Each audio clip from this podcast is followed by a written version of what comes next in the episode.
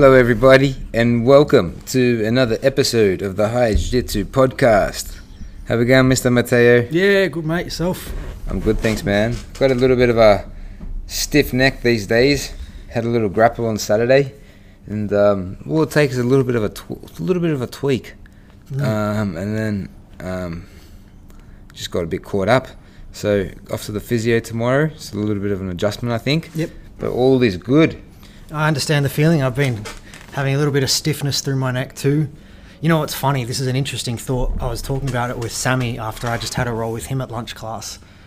And he's like, Oh, is everything all right? Was I okay with your neck? And I'm like, Yeah, look, I was fine. I had to look after myself, right? Yeah. I said, The only time there was ever anything that kind of felt unwell was me trying to use my like I was on my back and it's like I was trying to use my head through the ground to generate momentum. Yeah, right. So that's stupid.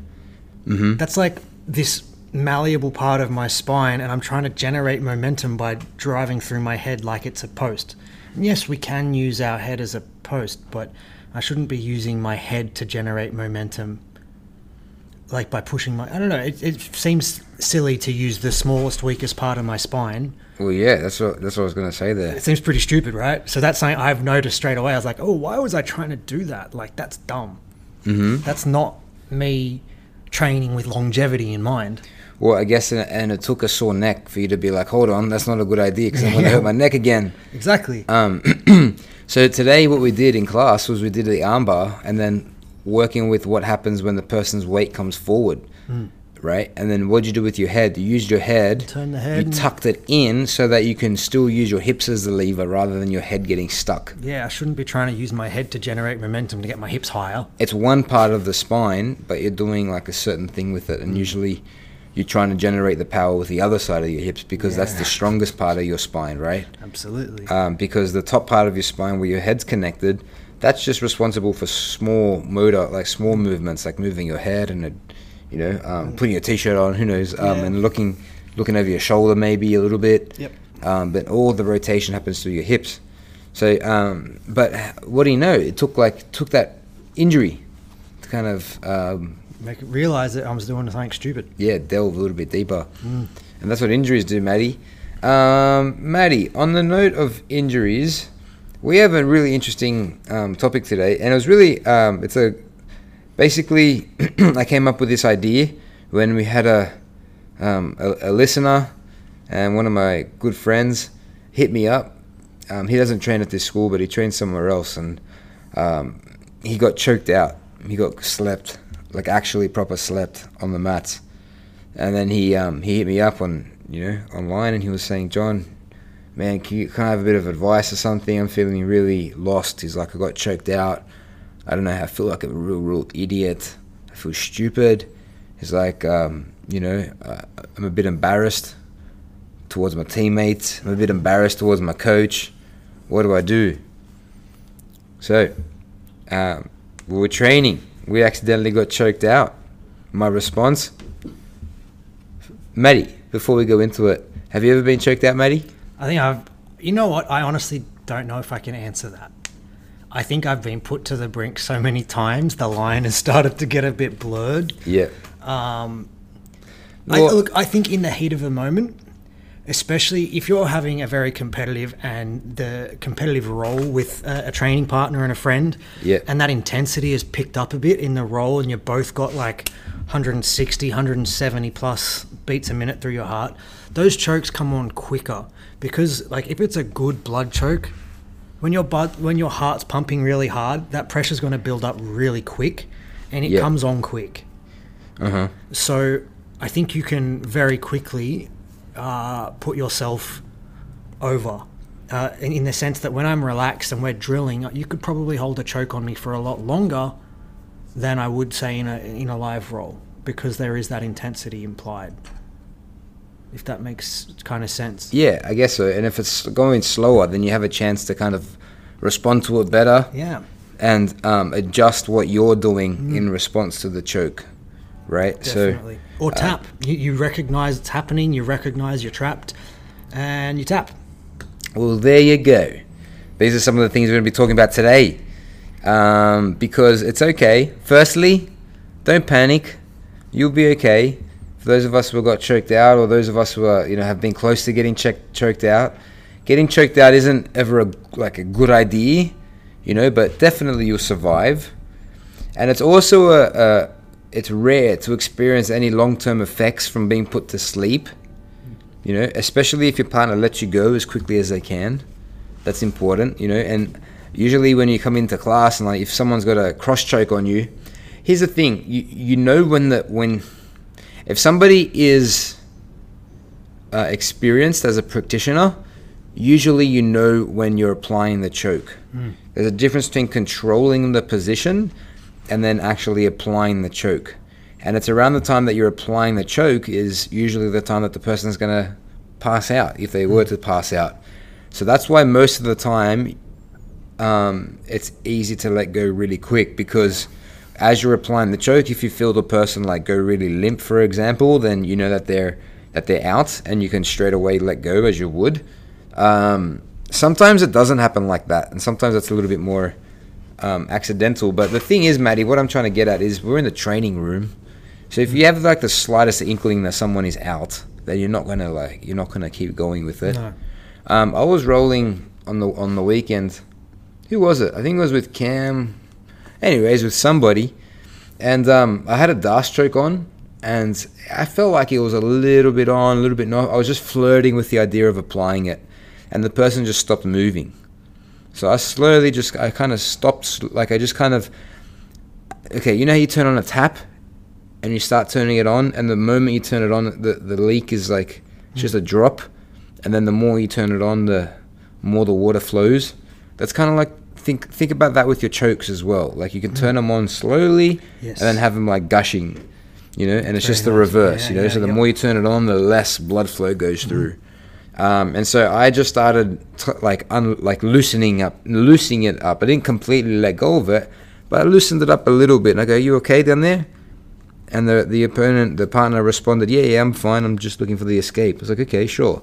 So then slowly ramp it up one more time, you know. And so we keep playing from the position. You don't stop the position. You don't completely let go, but you make sure your partner's okay. You make sure that they're safe. So if we do it like that, and then you know accidentally somebody goes too far beyond the brink and, and gets like actually gets slapped, um, usually you're gonna let go pretty soon. So yeah. it's not it's not a problem. Um, you also know that tapping is a more favorable option too. Mm. We know that, right, Maddie? We know that's a good idea to tap. You know you should have tapped out earlier, and for this reason, you're a little bit upset, worried, embarrassed at what happened. That's understandable. As a devout learner and as a good student, you take this experience and you learn from it in order to do things better the next time the situation eventuates. So, Maddie, that's what we do in class, right? We, we adopt a growth mindset.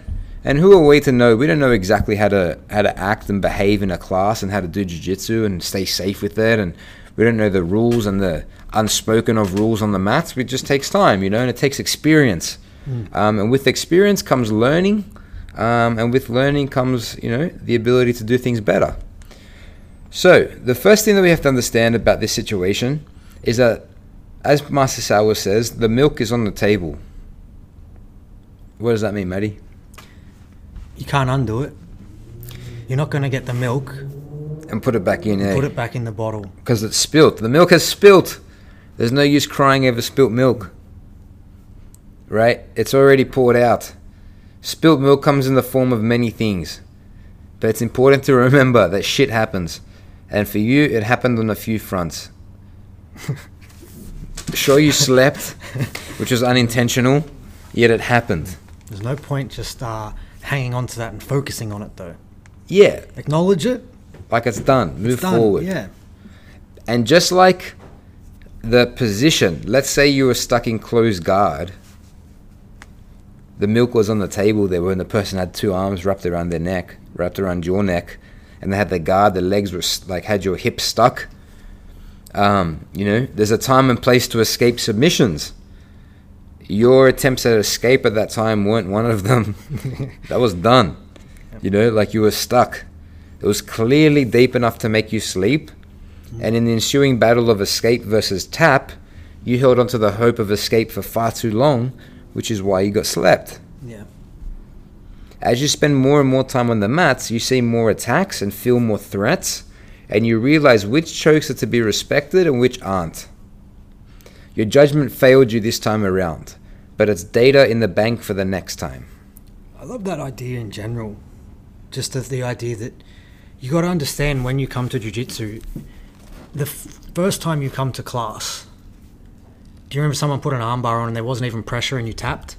Or someone put a cross collar choke on and you just felt hands around your neck and you tapped? Yeah, This is a. You're going to learn the threshold. And, Yeah, and yes. sometimes you learn that by tapping too early, and sometimes you might learn it by tapping too late. I guess it depends on the nature and the character. Mm-hmm. I remember Maddie. I was we were at SPMA and it was like my first couple of months of training, probably like the first few lessons to be honest. And I remember starting with this one guy. I don't know if you remember him. His name was Toby, No. and he was a short, stocky fella. And he, um, I remember going up for a grapple with him. We started pretty much same time, and I went for a grapple. And the moment I would even like get close to his neck with my hands or anything, he'd go, "Oh, tap, tap, yep, tap." And then I'd like put start to apply, like I'd start to think about an armbar and start to isolate his arm in my white belt, like you know, a few classes in. And he's like, "Oh, yep, tap, tap, tap." And then I'd like put my knee on his belly for a second. Oh, yep, tap, tap, tap. And I'd get mount on him. Up, tap, tap. I remember tapping him in five minutes. I tapped him about ten times, without even getting close to any submissions. So he was somebody who was like on the other, on the left of the threshold. complete extreme, like, yeah, tap early. Tap, yes, but it got to the point where it was a bit silly, like because Not because learning anything at that point, are you? well, he wasn't letting anything eventuate. Mm. Um, and I think I think it was his nature, to be honest. I think he was just really, really scared, like Mm. just fearful of what was going to happen. So he'd tap really, really early, which also wasn't effective either because I wasn't going to hurt him. Well, I probably would have. Who knows what I would have done? I think that situation there isn't a good one. So if he was with a, a more experienced person, the experienced person could say, "Hey, Toby, you know, whatever." Uh, that's actually not time to tap because I'm not really doing anything to you. You're not dying all right, you got a bit of pressure on your belly, but it's not going to hurt you, you know. And then on the other side of the coin is when some when there's actually an armbar locked in and you're not tapping. Yep. Um, I don't know if there's a better side. I think it's better to err on the sa- s- side of caution, Absolutely. you know, Your- and tap limb- earlier the rather than later. Longevity of your limbs absolutely takes precedence over, um, I don't know, ego. Like, I'd, I'd rather err on the side of caution than not. Yeah, most definitely. But you you feel after a few after a few lessons and after kind of being nice and slow in application of submissions, both uh, you applying them and then being applied on you, you start to develop the language of submission, you know, and the and the and the sensitivity, you know, of what these locks are and what these chokes are. Yeah. And so, for example, what we do with um, when Rylan came in for a seminar, he introduced this um, the choke chat. I call it the chokey chat. I like Um, that. So let's say you're in a guillotine, and the partner's kind of going for it, but it, here, here, guys, we love to apply submissions slowly and always be in control of the of the lock, right? So if you're in a guillotine, I want to very slowly, just like that tap idea, like turn on the tap slowly, and then slowly apply, like continue to apply pressure, and the like as time progresses, so too does the pressure right? So it's like a, a nice smooth curve of pressure relative to time. Um, so what your partner needs to tell you is not if they just tap like a- and stop the move, then you haven't had a chance to practice your spectrum of application. Whereas if your partner starts to go makes a tap like this, Gently finger tapping, gently finger tapping. Yeah. Did that? I don't know. Hopefully, I wonder if the microphone picked that up. So you're tapping on somebody, you're making like little movements, little sounds. And if once it's like a four taps, three taps, whatever, then that's that's done. But if you're tapping with your fingers, then you're saying, "Hey, man, it's coming on, it's coming on. Yeah, yeah, yeah. You're on the right path. Okay, done. Let go now before you break my arm or you know or choke me." And of course, you're not getting to that point, but you're you're you're working with your partner to decide that spectrum. That would have been nice, just as an example from our role today. You caught me with a heel hook. And I probably rushed that tap a little early because I was erring on the side of caution. IBJJF Modi, they've uh, made heel hooks legal About in time. brown and black belt. About time. So brushing up on the old I heel thought- hook. I mean, look again. I mean, this just shows how out of touch I am with the IBJJF rules. I always thought they were legal in no-gi for black belt, but I guess not. Um, but same concept. When someone gets you in a heel hook, you had a really nice control. I feel like you had the control. Mm-hmm. It wasn't quite onwards, but I had pretty much had no defense left. Yeah. Uh, and I don't know. You haven't quite talked it yet, but it was it was in this very gentle tap. You could have gone a little bit further on the actual Yeah. And but we didn't we weren't playing the, the choke game, right? The the lock game. no. And so you erred on the side of caution and said, Yes, John, stop. Yes. Done. And then what we could also do, Maddie, is be like, you have to give me that own that like Yes, that that signal though. Yes. So John, and it's up to you, I think. Like Absolutely. And of course, Maddie, you're going to you trust me. I mm-hmm. hope you trust me, and I don't want to hurt you, but or and at the same time, I still like. I think the re- it's the responsibility of tapping is on both, mm-hmm. and it's definitely on you being the recipient of the submission. I think Like it's up to you to tap. Say, ta- hey, hey, stop. Good job. John, can I practice this? Or John, start to apply it a little bit more. Let me see if it's actually on or not. absolutely. So that's that as on both of us as a training partner. You know, as me, you heel hooked me. It's me to tap early for my safety, and then go. All right, that was seventy percent. Do you want to use that system to feel that extra bit? Yeah. You know, and so we can both improve. and we were rolling too. So if in in the rolling situation, I probably wouldn't start Right. like doing the finger Yeah. tap and then the four finger tap. Like I'd probably yeah. I think the safe safer thing is to be like tap. Yeah. Okay, hey, can we just keep going with this a little bit slower? Mm-hmm. And anybody at High Jiu Jitsu will say, "Yeah, man, no worries. Let's let's see what's going on. What's let's see what the next step is." Mm. You know, um, or like tap, sure, but then I'll let you practice your escape, and then we keep going, keep rolling. Um, I think anyone at High Jiu Jitsu will like will let you do that. Uh, once we once had one sh- um, pretty famous person come into class, and we had a grapple, and I asked, "Hey, hey, can I just see if I, if there's an escape here that I was wanted to practice because my face was about to break off from a choke." So I was like, "Can I just see if I can practice if I can work on this defense?"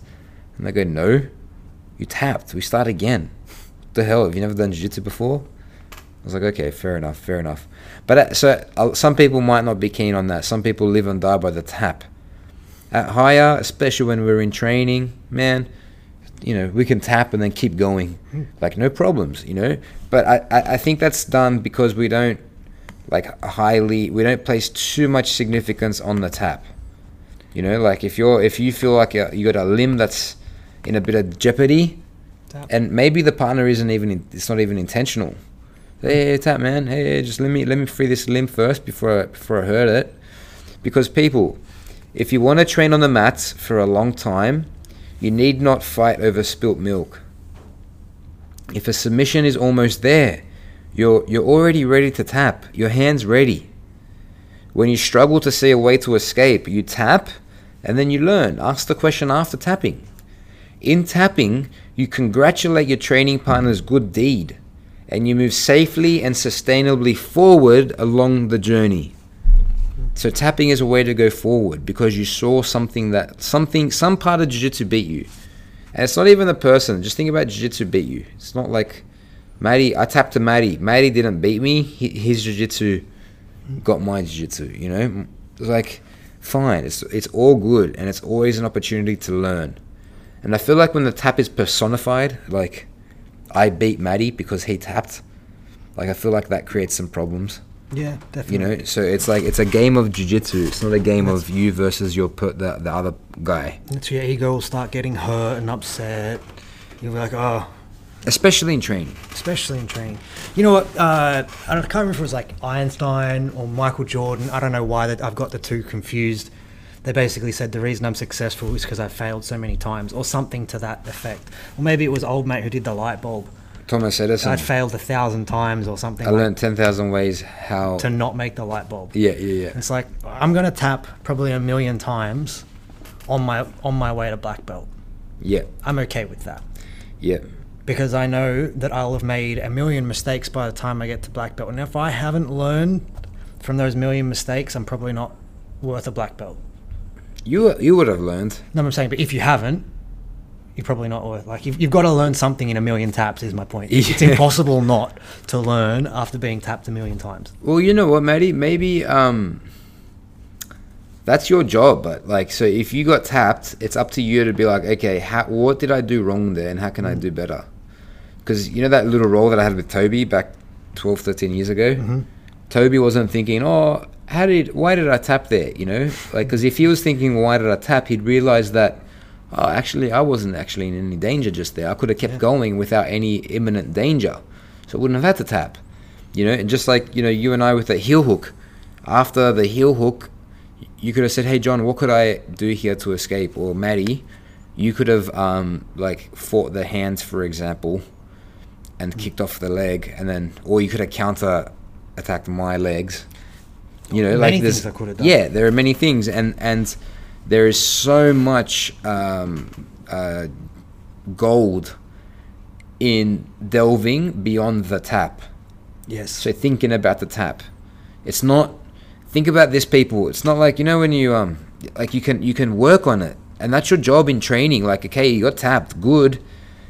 Maybe not like straight after the tap. So for example, in advanced class, like I'd much rather if you get submitted, the like after the roll, go in and say, oh, I tapped you here because of that. I did that because of that. Time and place time and place yeah yeah. So but but definitely start that conversation with your partner. When you get submitted say hey what happened there? Or if you do the submitting show your partner next time especially if they ask. And even if they don't ask say hey you made this mistake. That's why i got you there. So shore that up fill that gap hmm. in your understanding in your jiu-jitsu and then you won't get tapped from there again and that's how we go to black belt matey Hey man, you just tap me. Can you show me that after the roll? Let's keep going. Slap Yeah. hands. Beautiful. Fist bump. Beautiful. That's awesome. Um, maybe here's the thing, Matty. Like, let's say we practice um, escapes from mount. You know, um, Upa bridge and roll escapes, and then we're grappling after class. Um, and then you tried the Upa bridge and roll, but you got cross choked instead. So you could ask your partner, say, hey, so maybe you know you got cross choked. Okay, you tap to that, and maybe you did that. Maybe your way, your thought, your idea of escaping was correct, but you just didn't have the time because your partner was faster. Because maybe they've been in that position a lot more than you. Um, you know, so so tap first. Or maybe they're smarter. Maybe because um, they, well, they know you've just been doing Upa escapes, so they're preparing their counters for it. There you go. So then, so then, tap first and say, keep them in the same position and say, hey, what was the the tipping point there where you got the cross choke versus I didn't get the Upa bridge and roll? Because there's a very small moment there that that dictated whose movements worked better. You know, so so the difference between the first step and the second one is that now you can maintain your consciousness and you still have your limbs and your arms intact, but you get to learn. Does that make sense? Mm-hmm. So people, when the milk is on the table, accept it. Okay, tap, and then delve, and then ask questions after that. How do I stop the milk getting on the table next time? Yep. Yep, don't don't spill it. Don't spill it. So, to play, Maddie, is to tap often and always. You can you can do this, you can tap and then keep going because you're there to play, not fight. Just as your training partner isn't your opponent, so too you're not in a battle to the death. We talk about it in class. So man, if you don't do this, then he's going to kill you with that. And we have some fun with it. We play around, you know. But you're you're allowed to tap, and there's no shame in yielding to the good work of others and to the good work of jiu-jitsu. So if Maddie does something amazing from mount and he catches me with it, I'm I'm happy to tap to that because he did something good. You know, it's my job instead like before he applied it to practice the counter attack and if i didn't get a time to do it i'm not going to put my limbs in jeopardy um, in order to you know simply not tap to maddie's good stuff you know and to you know um, to tap often and always doesn't mean to tap willy-nilly to anything that may resemble a threat a la Toby, you know, because that's not jiu-jitsu. But if you see the tap as a positive for yourself to learn and for your partner to be congratulated, you're more likely to do it earlier and less likely to bear the ill effects of waiting till it was too late. That's really important. Maddie, so what do you think, um, you know, what do you think, what's play? because we talk about playing so often in class. Um, what is it? What is it, man? Because we're doing a martial art, we're practicing self defense. Where you know this is jujitsu time. Look, we're, s- What are we? What are we playing? What the? F- what the hell? well, you're playing the game of jiu-jitsu. Uh, it's a tough question to answer and put into words, in the sense that I know. Um, when I when we're playing, make no mistake, I'm still trying to wrap my hands around your neck, and I am still trying to kill you. Yeah. but I'm doing it respectfully, in the sense that it's, this is not a battle to the death. Uh, you, you- literally just said it. It's not a battle to the death. Yeah. You know, I've told my training partners just for fun that I'm not going to respect the tap if I'm choking them, Yeah. Right. and just to instill that little bit of fear. Yeah. That's mind games I'm playing with my. But I, if they tap, I'm always going to respect it. It's a bit off topic to what's playing, but it's playing with each other. Yeah, We're- yeah. We are playing. I'm going to play with you mentally as well as physically. Yeah. It's a bit of fun. I don't know. Yeah. It's a give and take. That's play. Play is give and take. To me, I think that's what it comes down to. It's not I'm having this and I'm going to do everything in my power to crush you and take not let you have anything. Okay, so then I guess to work out what play is, what what's a role? What does a role look like that isn't play? Uh, grimacing, uh, t- like gritted teeth, Yeah. blood. Oops, there's, sorry. if there's blood, I'm not saying it's a definite indicator, but I mean, you know, Guts. guts. I don't want to know. Uh, but like slamming. If, you, if you're power bombing someone on the mats, that's not playing. Yeah. That's definitely not like.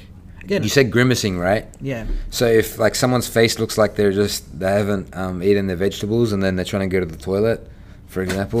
yeah, that's Sorry, people, I'm joking. But but honestly, like if you see that, if and that level of effort with movements, you know, that doesn't really look like it's it's playtime. That looks like it's serious time. Yeah. A, a big indicator of the level of intensity is the slaps of the feet and the hands on the ground. Flap, flap. You know, if people are posting really, really hard, yeah, yeah. then it sounds like things are escalating quite a bit, um, which isn't bad. It's not a bad thing. Um, I guess a, a some a, a role that's not looking playful is when positions are held like really really hard and really tight, and there's no I guess um, uh, just l- looseness. There's a word for it, like elasticity. Like uh, you know, like sometimes you want to be elastic. Like you want to you want to be able to kind of give and take as we're saying you know? So like you give up a position but then you take from somewhere else. Give Yep. up and take give up and take. Give up somewhere give somewhere else. So like you're negotiating. So i guess if you're at the negotiating table and you say these are my terms and these terms are non-negotiable then it's not really negotiate like maybe it No. is negotiating but like you're you're rigid in what you want you know? Versus like okay i'll do this i'll take this but you can take that you know? And just playing with your partner i guess is something uh, is something a little bit different. To play, back to the article, to play is to revel in the joy of learning jiu-jitsu and not place the result as the priority. That's another thing. Like that's the attitude of play. Play is like, you know, it doesn't matter where we go to, where we get to. Um, not playing is like I'm I need to win. I want to I, I'm or win or die, you know? Um, if you're there to play, you will enjoy the fact that you got caught. You won't mind the fact that you got caught, as it signifies one more lesson in learning. You won't be upset that you failed or angry because your defense was bad. You know you're winning simply by being on the mats in your gi doing jiu-jitsu with your friends. I think that's a huge one. Mm, I, I agree. Um, anything else to add with regards to play, Maddie? I, I, love the idea. Just that the, you just touched on it. Is you're winning by being there. That's play. You know, it's like I remember to use an example of childhood. When you're playing games with your friends, you just go play soccer. Yeah, okay, one of you wants to win the game, but you're just happy to be playing the soccer. You know, even if it's just one person standing in a go- in goals and the other one kicking, and you're taking it turns to be goalkeeper and uh, penalty penalties basically Yeah. that's still play. Yeah, one of you wants to win, but you, that's allowed to be a dynamic. But you still you care more about going, hey, let's go play soccer in the field than hey, I'm going to go beat you at soccer. Yeah. So you saying that being overly competitive is um, going away from the idea of play? Can you be competitive and play? Definitely, but there's what level? What's the threshold. level? Yeah. What is it? What does it look like? Again, you said it yourself. Negotiation. When Mm-hmm. it's no longer about a negotiation, when it's no longer, when you're no longer taking. I mean, when you're no longer giving and you're just taking, Yeah. it's no longer play. When you're when you're taking and not giving. Yes. Yeah. So okay, so then with with that, how does our friend who got choked out? How does he kind of come back to the idea of play? Well, right there, he needs to give to his friend and acknowledge, or give to his training partner. Yeah. Good job. I'm, Tap. I'm giving you this tap. You Yeah. Did, you did well. I'm acknowledging it. Yeah. So if he's feeling the arms around his neck and it's getting really, really tight, and then his eyes are starting to black out, and he's like, you know those choke noises? Sorry, people, mustn't sound good on the on microphone. But th- that's usually what you can hear. I think around that time is when the tap should come. Hmm. You know, because it's playtime. It's playing. It's okay. Play. And then, you know what? Start from there again. Say, hey, man, you got me. Good job. And then go this one step before that, you know, and then start to fight the hands instead the next time.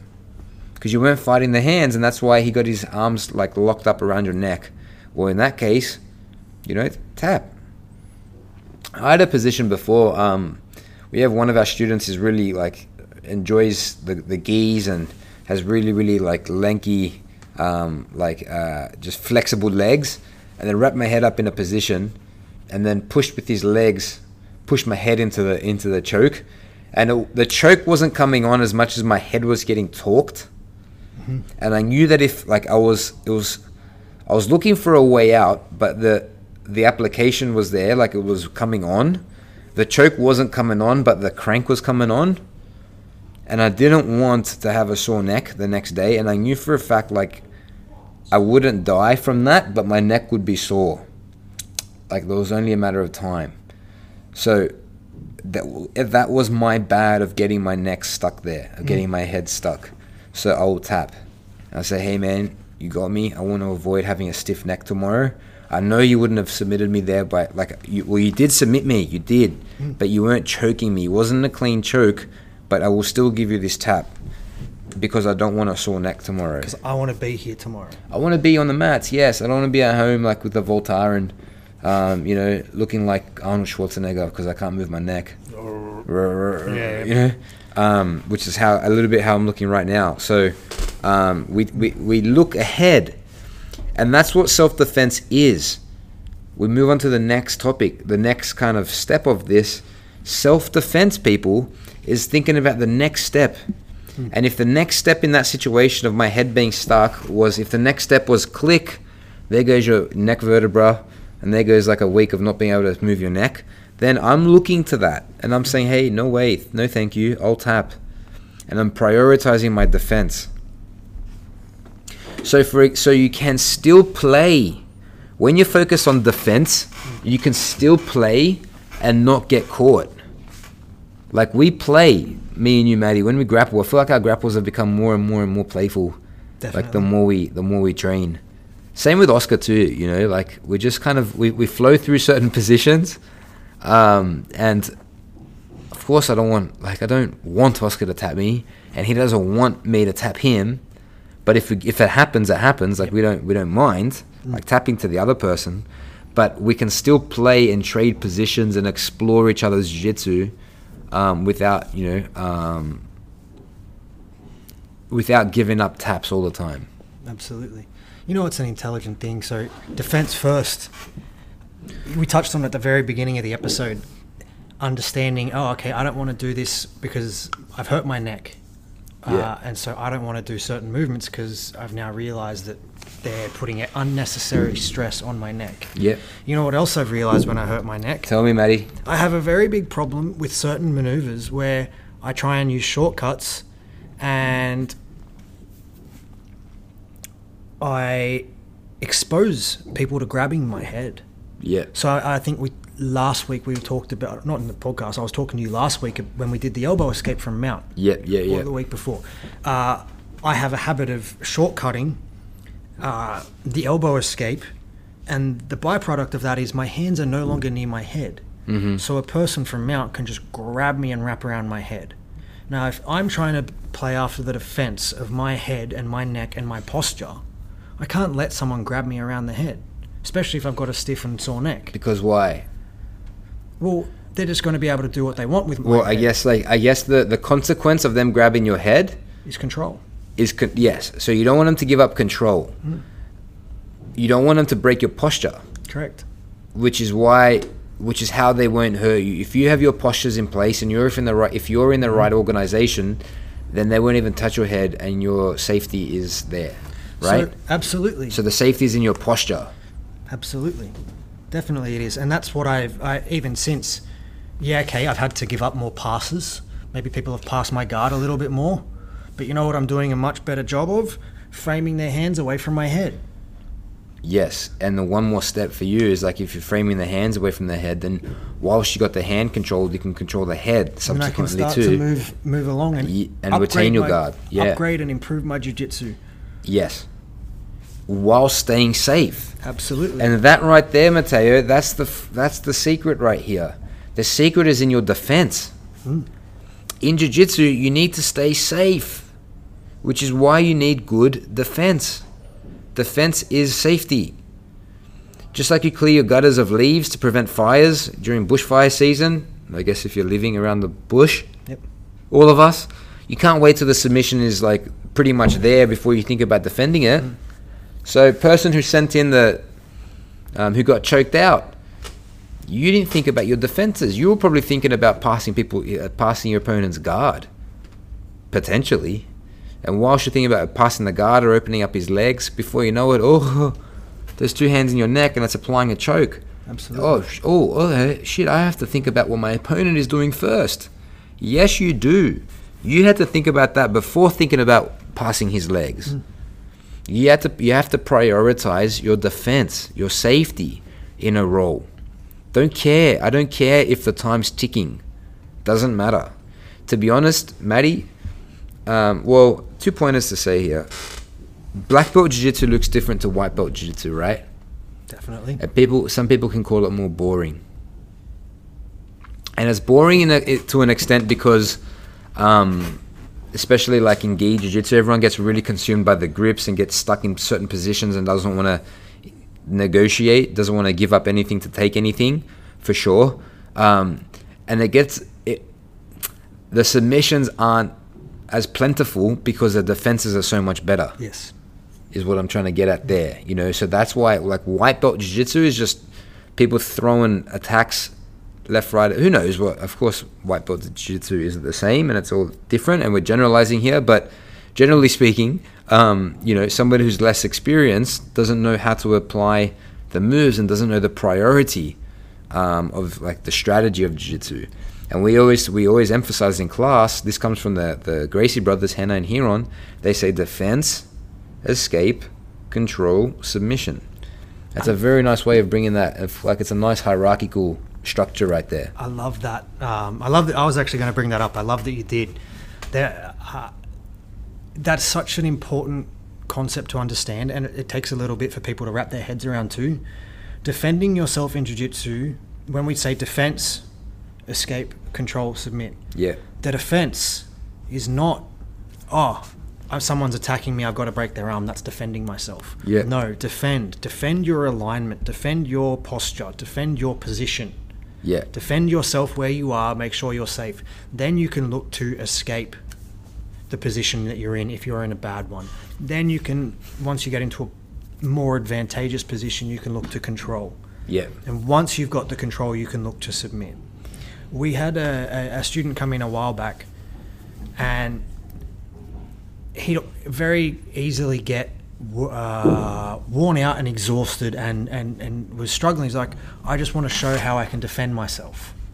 yeah, Okay, we want you to defend yourself, but you're attacking us in your defense and then wondering why you're getting worked out and beaten yeah, because you're not actually doing that process of defend, then escape, then control, then submit. Yeah. Your de- defense was almost, for lack of a better description, I don't know how to. It's like boxing. you can defend yourself by knocking someone out. Yeah, that's self defense as well, I suppose. Yeah. But you're defending by attacking, as opposed to making sure you're safe first. So if he throws a punch, you throw it. You land yours first before Yeah. he lands his. Yeah, that's it. Throw throw a harder punch, throw a better punch. Yeah. Throw the counter to theirs. So they threw a jab, throw a cross. But what's the step? First step of throwing the counter, moving your head off the Having your- partner's punch. First step's having your hands up. Yep. Well, that's that's the first. Yes, First step's have your hands up. and then understanding distance, Distance. Yeah. and Move- then their movement, their second, their two, their number two. So your first, your one. In terms of actions, like sequence of actions, your one is hands up, and keeping them at a safe range. Their two is throwing the punch. Your three is ducking your head to the other side and then countering. Right? Yeah.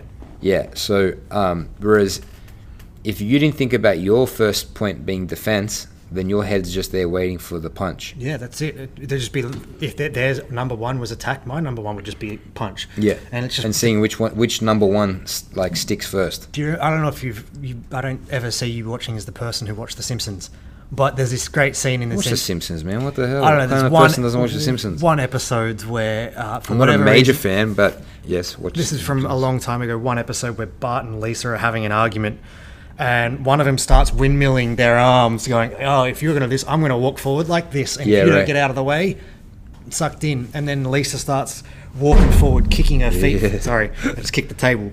But just, so basically, it's like we're just going to both walk forward, attacking, and see who lands first. Yep, yep. Not a good strategy. Nope. so, like, so for example, the guy who got choked out, um, he's trying to make his passes stick, Hmm. and his opponent is trying to make his um, attacks from guard stick. And it's just who's which ones stick first. Yeah, if two That's, people that's are very much white belt jiu-jitsu right there. Yeah, certainly is. Whereas, you know, as you start getting higher up the echelon of understanding, then you're on top, surviving the person's guard, understanding what they can do with their body, understanding what they're currently doing and what they can do in future, um, nullifying that, surviving in their guard, and then subsequently counterattacking their guard w- according to their f- initial attacks Yes. different story, right? So that guy got choked because the partner had these thick forearm bones right across the neck with a deep grip, and he didn't really think about that deep grip around his neck because he was very preoccupied thinking about his own agenda, which was passing those legs, opening that guard. That was uh, until the second one came out of nowhere, which is that second arm slid right underneath the first arm or came over the top, and that's what turned the lights off. So defenses first is saying, okay, I want to keep my posture. Oh, shite. Somebody just, my opponent has their arm deep in my neck. Let me deal with this first and make sure I'm dealing with it before I go on to my next move. That was my next point that I wanted to say just before, Maddie. We're in um, Lefkada Camp in Greece, 2018, um, and Tiago Bertoni was there and Phil was there, and they were two black belts, and they had a grapple. That grapple went for about 15 minutes, and it was a phenomenal grapple, such a beautiful grapple, and the vast majority of the of the grapple was in the defenses, like, as in there was so much movement happening, and then like each each partner was like responding to the other partner's moves and it wasn't like they'd never really got to like anywhere really far in the jiu-jitsu picture like to submission. It was just like cat and mouse like boom boom boom boom boom boom in terms of just positional hierarchy. And um, that was phenomenal. That was beautiful. And you can tell when it's defense first Matty and that's how you can you know that's how you can kind of stay on the mats for a long time. Um, but more importantly, that's how you can do jiu-jitsu for a while without necessarily gassing out, without getting mm. submitted too hard or too often, without getting yourself injured. Like understand your defenses, people. It's I, I- feel like this is a part of jiu-jitsu that isn't really spoken about enough, and that's the fundamental basis of strategy of jiu-jitsu. Like defend until you can counterattack, and it's the part that mm. kind of that gets left. It, it is a part that gets left out. So the issue is that the partners that your partner, your opponent's forearm bone has no business being anywhere near your neck. Move it away. Keep your posture by maintaining connection with the ground and their hips and your partner. This means your spine is long and your head is far away from the threatening hands of your training partner. If they were to pull you down with their legs, you'd bring your hands on the inside of their arms and sprint and come back up, mm. cascade back up to the posture. If they grabbed your lapel lower than your neck, you can intercept that arm and go to the pass. You know, and take away their, their tool. So your partner's got two tool. Uh, their their hands are tools in their guard. Take one of their hands away by pinning it, and then they've only got one tool left. You know that can be the, the, the basis of your pass. But understand that you've focused on their grip first before you've moved further up your, you know, um, sequence of moves. Is this making sense, Maddie? Yep, absolutely. The truth is, it's your neck and it's your joints, and it's up to you to keep them safe way before any danger can eventuate. Posture, defense. Always look for the posture, always look for the defense first. Defense always. You know what? Uh, that reminds me of something we used to get taught, and I understand this applies more to competition jiu-jitsu, Yeah, but we always used to get taught be first. yeah, Like be first was your strategy in jiu-jitsu. Look, there isn't there is a good argument for don't let someone get their hand in your in your collar in the first place. yeah. But that doesn't necessarily mean you have to rush things and, and be forceful. You know? Well, be first. You can be first in defense. absolutely. So we were told be first. I remember that, and that was always be first in your attacks. Hmm. Like always hit them first. Yeah, show your cards. Show your yeah, Show show- your yeah. Well, that's kind of what it was. So we'd be showing our cards, but then the person who was a little bit smarter would be like, oh, "Okay, thank you. I will counter that." Or it'd work the first time, but it really wouldn't really work the second time or the third time because there was no setups. That's like saying be first with a jab. Okay, after I've seen you throw that jab, I know that all I have to do to beat it is a parry. So if someone knows the answer, being first isn't going to help you. Yeah. If, if that person knows the defense. Yeah, so you could say be first in terms of manage the distance too, Yeah, right? Absolutely. So you're first in managing distance. So if your partner mm. takes a step forward, then you'll take a step back. yeah. So that's your your first, and then they throw the. There is the punch, and then yours is the Parry. the The parry parry to the re-clinch, for example. Yep. I love it. These are the joys of the jiu-jitsu. The beauty of this martial art is that it takes so many years to learn well, and it's inevitable that you'll fail along the way. On your path to black belt, you will tap hundreds, if not thousands of times. What do you reckon, Matty? Hundreds or thousands? Uh, I, reckon- I, I said it earlier, millions. Millions. Mate, millions is a lot. But if I, if I get tapped 10 times a night, which I don't, I'm, I'm awesome. I don't get tapped at all. Never, Yeah. never being tapped. If I get tapped five times a night and I do 10,000 days of jiu-jitsu, there you go, 50,000. There you go. 50,000 taps. people tap feel free to tap tap many times um, these taps can either be like many failures and or you can think about them as many opportunities to learn i like to think about them as the latter They are. it's the opportunist and the future black belt who will take what happens think about it objectively without the judgment and learn from it so it doesn't happen again i remember maddie i was in brazil um, and I was a white belt, and I went up against a, a blue belt who we actually hung out. We'd hang out after class, like we'd go to the beach together. This Brazilian guy, but he was very, very competitive, um, and he was good. And I remember he got me in a bow and arrow choke. We're going hard at it, like on a, one night, and I was pretty strong back then. I think strength at my at white belt was my biggest asset, especially at that time when I was in Brazil, and he was a lot more technical than me. And he had me in a bow and arrow choke, and I was trying to defend it. I thought I had space to escape. I really did, and it was. I should have tapped, but I didn't tap, and I ended up passing out like in the middle of a school that I didn't really know that many people. Couldn't speak the language. I was the gringo there, and I was like fast asleep, like cold. Having yeah, nice and I woke up that. and I was a little bit embarrassed. Like again, I was embarrassed because it wasn't really my school, you know, to be slept in. Um, but everyone was like being very nice and helpful. Um, and I kind of take it as the joys of jiu-jitsu, and I learned from that that bow and arrow chokes are um, Powerful. powerful. Um, and the other thing that I learned is like I actually didn't mean to go out there, but it just happened. Like it was just out of my. I felt like I was pretty close to escape, Yep. and it happened. Like I just went out. As I said, would that, would, was there an intensity in the role? There was, and it wasn't a bad intensity. Like we weren't there to kill each other, but there was an intensity in the role, High heart rate. High heart rate, and it just yeah, it just happened, right?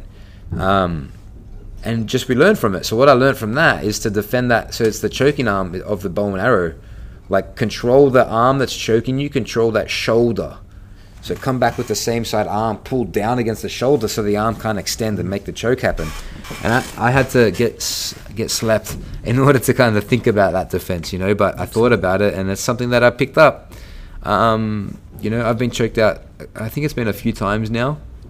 Um, and yeah, we learn. We learn, Maddie. And just like that, it's the ups and downs and the lessons and learnings of Jiu Jitsu that are a portal into everyday life. Not everything's going to go your way. Sometimes there's nothing to do but accept what's coming, you know, and, and move on.